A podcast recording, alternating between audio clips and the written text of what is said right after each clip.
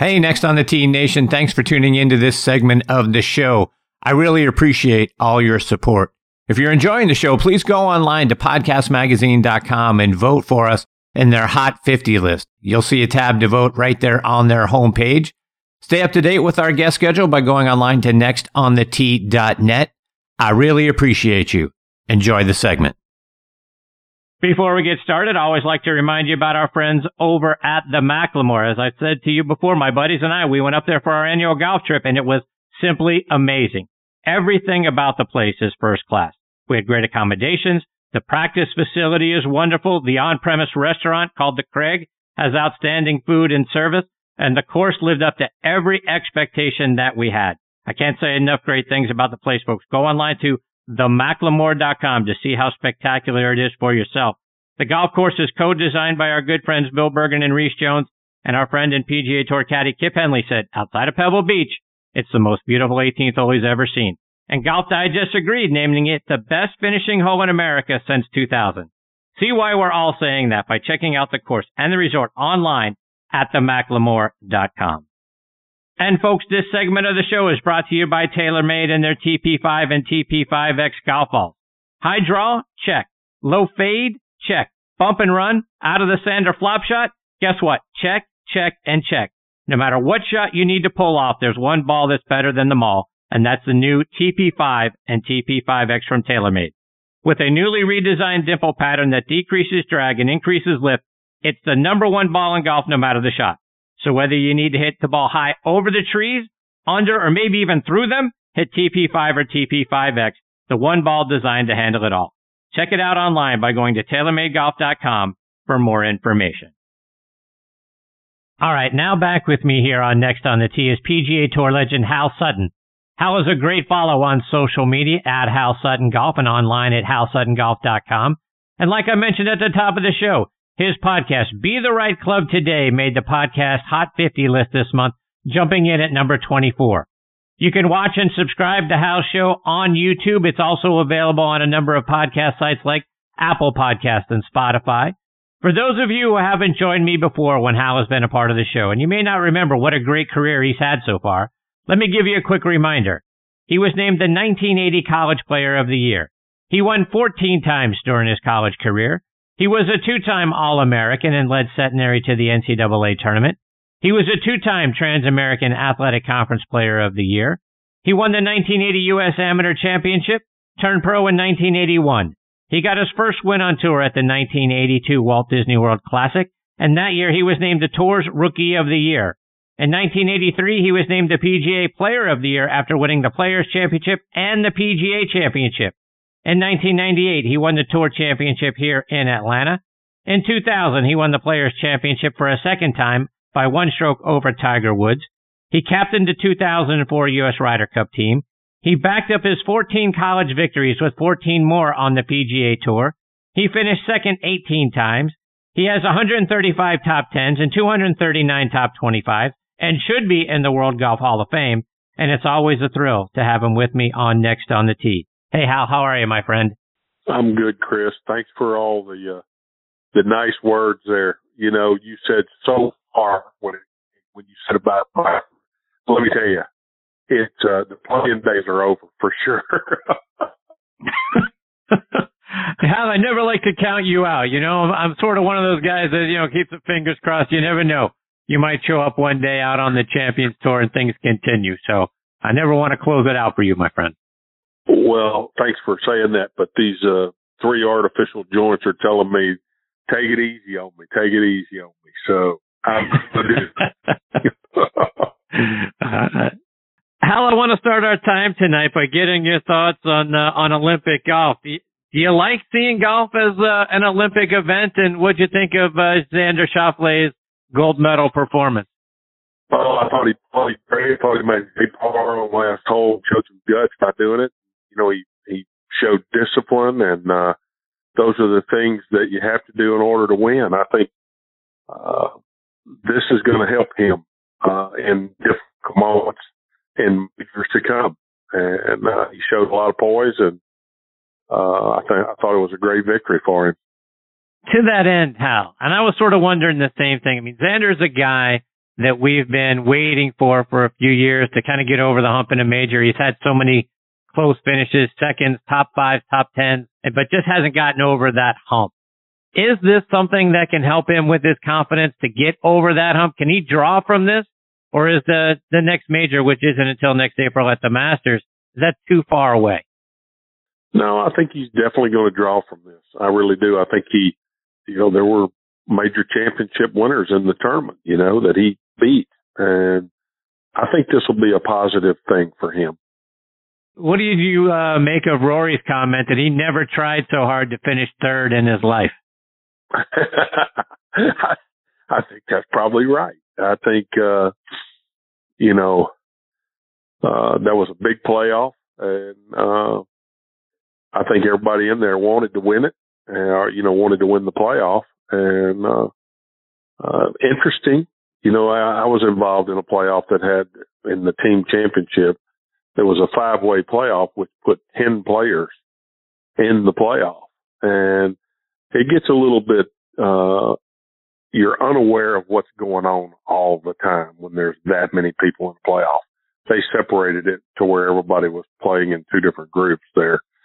Uh, when we were in the playoff, we only had time for one hole. So, uh, it had to go fast and I got lucky and hit it about four or five feet and made birdie on a par three and Raymond and I won. But, you know, big playoffs can go on for a long time. So how do you think an Olympic gold medal is that going to be growing in stature now? I mean, we've we've had we've had golf in the Olympics twice. It's certainly not a major, but could it get up there, sort of like a, a players' championship, maybe just sort of half tick below being one of the majors? Well, I certainly hope so. You know, anytime I ever played for my country, I was that that got my going flowing, and uh, I love watching the Olympics. Uh, uh, I love. I, I hope that golf uh, embraces the Olympics. I know that the the hierarchy in the game uh, wants golf to be uh, embraced at the Olympics. So let's hope that it does. Uh, last time you were on the show, we talked about Lee Westwood and how he settled for second place at the Players Championship by not going for the flag on 17 when he needed birdie to catch Justin Thomas. And, and since then, it seems like Louis Oosthuizen has had a summer filled with finishing second. It feels like he's led every major through 54 holes, but wound up finishing second or third. What do you make of Louis' summer and uh, all the second or third place finishes? Well, I think he's had a fantastic summer. He's played great and uh, he's elevated his game. And I can tell you the difference between second and first is not much. And it comes down to one shot most of the time and uh, maybe a good break. Um, you know, he's played fantastic. And if I were him, I'd be gaining momentum and seeing things positive. You know, the world, uh, I've seen some people where they try to criticize that he's finished second in all of these tournaments, you know, and having been there and knowing how hard it is to win a, a, an event like that, you know, he played great, played solid, and uh, you know, I look for him to continue to play well with the way he's played so far this year. Hal, I want to get kind of a mental playing lesson from you because one of the things that was a head scratcher about Louis Summer was his decision at the U.S. Open to lay up on 18. After he hit his tee shot in the rough, his only real shot at possibly making the eagle he needed to tie Jon Rahm was going for the green and two and, and hoping for the best, hoping he had enough club to get the ball up and reach the green. Instead, he laid up, hoping to hole out from 75 yards. What did you think about his playing decision to clearly play for second place? And how do you teach the mentality of winning versus settling for second or third? Well, the elevated money has hurt that a little bit. Uh, you know, second versus third pays a lot more money. and, uh, these guys are, when they don't feel like they quite have a chance or they're taking on too much risk in order to win a tournament, um, they seem to settle and make sure that they get wherever they're at. Like in Louis' place there. He finished second and he didn't want a chance hitting it in the water. So he laid it up. And, um, I'm seeing more and more of that. You know, these guys are making, you know, if they have four or five good tournaments, they make, you know, a couple of million dollars and they can, uh, loaf the rest of the time. so when they get up there and they're in the second, third, fourth position, they're trying to hold on to their position as much as they are trying to win a tournament. And I can tell you this, you, you get into that position, you really got to try to win. You, you got to pull out all stops to try to win. And, you know, I, my answer back to this is, is, you know, when you said I finished second 18 times, I had no idea how many times I finished second. We had Brandel Chamblee on and we, I was talking about on our podcast and I was talking to him about winning versus finishing second. And he said, man, he gave me every detail of the one tournament that he won, every detail. And so I said, well, did you finish second? He said, yeah, I finished second one time. I said, do you know in detail what that was like? Well, no, I don't really remember that. I mean, you know, winning is everything. Everybody remembers winning. Nobody remembers second place. And yeah, take that a half step further. I, I know Jack Nicklaus can recite every shot he hit and the tournaments that he won, particularly the majors. But if you ask him about the ones that he finished second or any point anywhere else, he doesn't remember what he shot. He can't tell you about anything that happened. Is that is that part of the mentality that you know you are so focused on winning? You know what, second, third, fifth, whatever doesn't really make any difference. I'm I'm not committing any of that to memory. I think that has something to do with it. I think yeah. I think uh, you know when you have success, uh, you celebrate success. You don't forget success. And, uh, when you don't quite get there, you know, whether it's a mistake or whether you just didn't, you know, give it a hundred percent or you settled, whatever the case may be, you kind of, uh, don't preserve that to your, your memory banks. you let it go.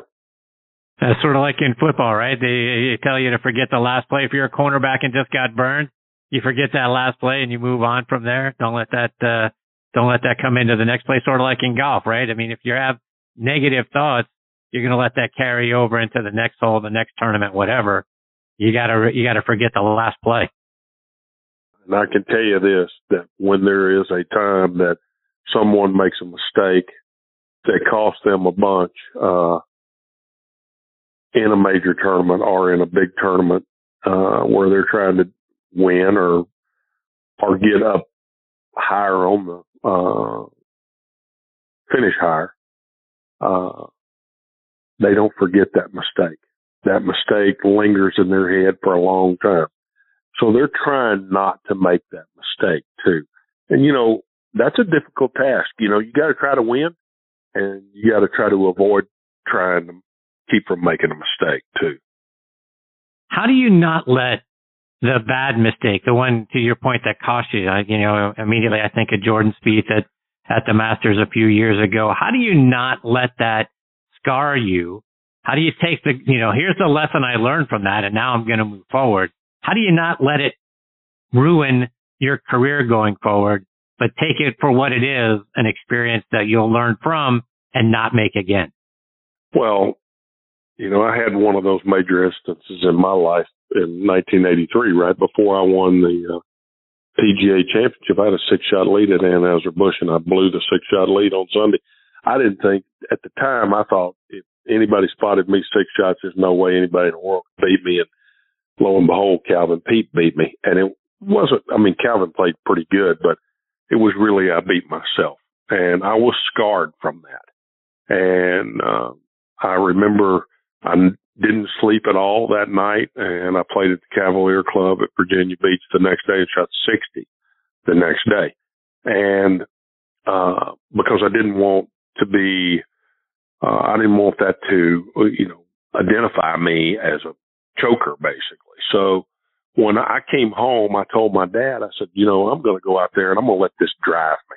I'm going to let this boil inside me, the mistake that I made and it's going to drive me to not doing that again. And I tell you, I lived it and breathed it and sleep and slept it for however many days it was in between those two tournaments. and I was determined. And I opened with 65 at Riviera, shot 66 second round, 72, 71, and the majors always get harder on the weekends. But uh, I ended up winning by one, and uh, that drove me to make sure I was on the money. Hal we've also talked in the past about the pressure of expectations that were placed on you early in your career. And a, a, guy who I feel like is in a similar position now is Rickie Fowler. I mean, he's won five times out on tour. This is his 12th full season out there. But it's been about two and a half years since that last win at the Waste Management Open in February of 2019. But 73 top tens, including three since his last win. Are, are we putting too much pressure, too many expectations on Rickie because of his early success and what a great guy he is. We're all rooting for him. Or does, you know, the expectation of win, does that just come with it? Is that just a part of it? When you've had early success, guess what?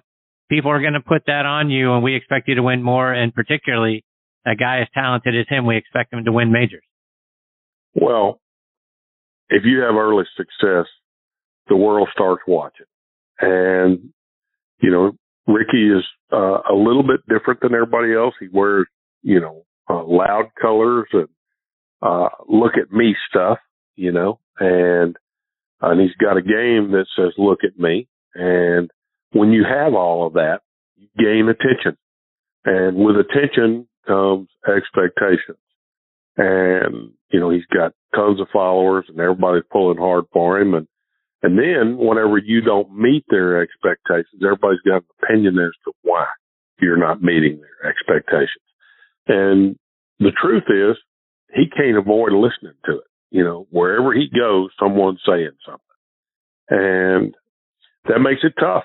Um, you know, he's, uh, as he didn't win as much as he wanted to, he started looking at, I'm sure I, he had told me this, but I'm sure he's been looking at, okay, where do I need to improve? And I think he started working on trying to hit it further. And, um, you know, we try to change our fingerprint sometimes. And when we try to change our fingerprint, uh, we run into some difficulties. And, you know, he was fantastic putter. And all of a sudden his putting is not quite as good. And I've said this a thousand times, you know, you can work on weaknesses to try to make them better, but you have to add time to your practice rather than forsake something that is your strength because your strength always has to be your strength. You cannot ever let that disappoint uh, and be the same player. So, you know, I'm sure Rickie has gone through a lot of these these things uh, where he's trying to improve weaknesses and uh, change his fingerprint, like I said. And, you know, I, we had Michael Breed on our, uh, podcast today and he said something that was brilliant, I thought. He talked about, uh, there are pretty players and there are dirty players. And what he meant by dirty players was, is, uh, people that are passionate that will do anything to win. He called me a dirty player, you know, not dirty as in, uh, doing anything dirty. It's just I'm passionate and I get in the dirt if that's what I got to do to get in the dirt to win. And, you know, uh, he made the statement that we have a lot of pretty players in the world today. And I thought it was a pretty good explanation of golf right now. Hal, I want to take you back for a moment to that 2000 Players Championship and just at the end, because as I've watched that now, uh, it feels like a hundred times. Um, one of the things that has jumped out to me is when you tapped in on 18 and you embraced your caddy, Freddie Burns, you guys did sort of a combination high five, handshake sort of thing. And there was a lot of, you know, a lot of emotion I felt like pumping through your hand into Freddie's hand. It wasn't just, hey, we won a golf tournament. It seemed like it was deeper than that. Do you remember the emotion racing through you as you and uh, Freddie embraced hands? Well, you know, Freddie was my friend from the time I was 15 years old on. Freddie used to follow me around when I was a kid, and he said, "How are you're going to be a great player one day." And when you are, he said, "I'm going to caddy for you," and he did. And you know, that was a that was a moment that he and I shared together that um, we had both sacrificed a lot to get to that point. And when you've sacrificed a lot, um, you're passionate about it. And, you know, there were many days that he and I practiced six and eight hours and we didn't have a dry thread on us. Uh, we, we lived in Shreveport, Louisiana. We never moved and we'd go home and go to work at the golf course and we'd go out by ourselves. You know, the humidity would be 90% and, you know, we'd practice and I'd hit six and 700 balls. I wouldn't have a dry thread on me, nor would he. And, uh, when you, when you sacrifice like that and you have a moment like that, that we had there, uh, there's no words that can describe how you feel. It was just, uh, Freddie was my best friend and he shared that moment with me. Hal, just a couple more before I let you go. And I want to get your thoughts on the Brooks and Bryson rivalry. That's become a major topic of conversation all year. When I look back over time, I mean, you know, Jack and Arnold Palmer, they were rivals for decades, but it wasn't like this. Azinger and Seve had a pretty heated rivalry, particularly around the Ryder Cup. Is the Brooks Bryson thing, is, is that good for golf? it's not golf like I know. Let me put it that way. I mean, it seems childish to me, but, um, you know, I, when I saw the, uh, $40 million that the tour's putting up for basically a popularity contest, uh, it, it seems like it might bring this sort of thing on more. And, you know, I, I, I'm going to jump out on him and have an opinion here you know, I don't see how anybody can beat Tiger in that. He's got six million followers on Twitter. You know, he's going to win that contest. he, he's the he is the needle. He doesn't move the needle. He is the needle. So I mean, this might be an annuity for Tiger Woods, really. And Hal you captained the Ryder Cup team back in 2004. Steve Stricker is the captain this year, and now he has sort of the unenviable task of having to deal with Brooks and Bryson as members of this year's Ryder Cup team. So you got those two guys in the team room. And let's not forget that Brooks and DJ got into it on the plane heading over to the last Ryder Cup matches over in France. And then just for kicks, let's, let's throw Patrick Reed into the mix. And now you've got a potential that this thing could turn into a circus. How do, how does Strick get these guys to become a team and to get along at least for a while? And so this thing doesn't turn into a circus at Whistling Straits. Well, there's only one way to do that, and I'm not sure it can be done. You know, everybody has to put a bigger cause ahead of themselves. And, uh, you know, that's kind of what social media and uh, the popularity of golf and everything else has caused. I mean, self is first. And, uh, you know, sometimes the unsung hero that's quiet, that is, uh, puts something else ahead of himself. I'll give you a great example right there in, in Atlanta, Georgia, where you're at, Larry Nelson. You know, Larry Nelson never put himself ahead of this, and he had an incredible Ryder Cup record. Um, you know, I think that if somehow Steve can point out to these guys that this is bigger than them, maybe they've got a chance. But if their personalities are going to be, I'm bigger than this, and without us, this doesn't exist. This tournament doesn't exist without us. That's the wrong attitude to take up there. Instead, take the attitude, I'm playing for my country and this is giving me a place to showcase my abilities for my country. If they could take that attitude out there, well then the U.S. has a chance. Hal, before I let you go, remind our listeners about the great academy you have down there in Houston and how they can get a lesson from you either in person if they're in the area or even over on video. Well, it's Hal Sutton Golf, uh, and uh, we have our own website at Hal Sutton Golf, and uh, we have our podcast, which you talk about, Be the Right Club today, and um, happy to work with anybody that would like a little information, we also just started this thing called Let's Talk Golf, which is more about the mind game and it's basically interacting with me. We do a Zoom call. Everybody can join that. You can find out about that on our, uh, on our website. And it's pretty cool because we talk about all the mind instead of, uh, the swing. What I've learned mostly from teaching as long as I have. Most people, it's harder as you age to make changes to your golf swing. But if you inventory your game, what you have and what you don't have, and you play into your strengths and away from your weaknesses, and you learn how to sharpen your mental approach and your mindset, you can become a better player with what you have. Well, Hal, I can't thank you enough for taking time out of your busy schedule to come back and be a part of the show. It's always an honor to get to spend time with you. I can't thank you enough, my friend. You're fantastic. Thanks, Chris. I always enjoy being on the show with you. Stay safe, my friend. All the best to you and your family. Give my best to Chase as well. Look forward to catching up with you again soon. Okay. Thanks, Chris. Bye bye. See you, Hal. That's a great Hal Sutton. You want to talk about pretty cool? Pretty cool was getting to spend some time with Hal and uh, kind of pick his brain, hear his stories.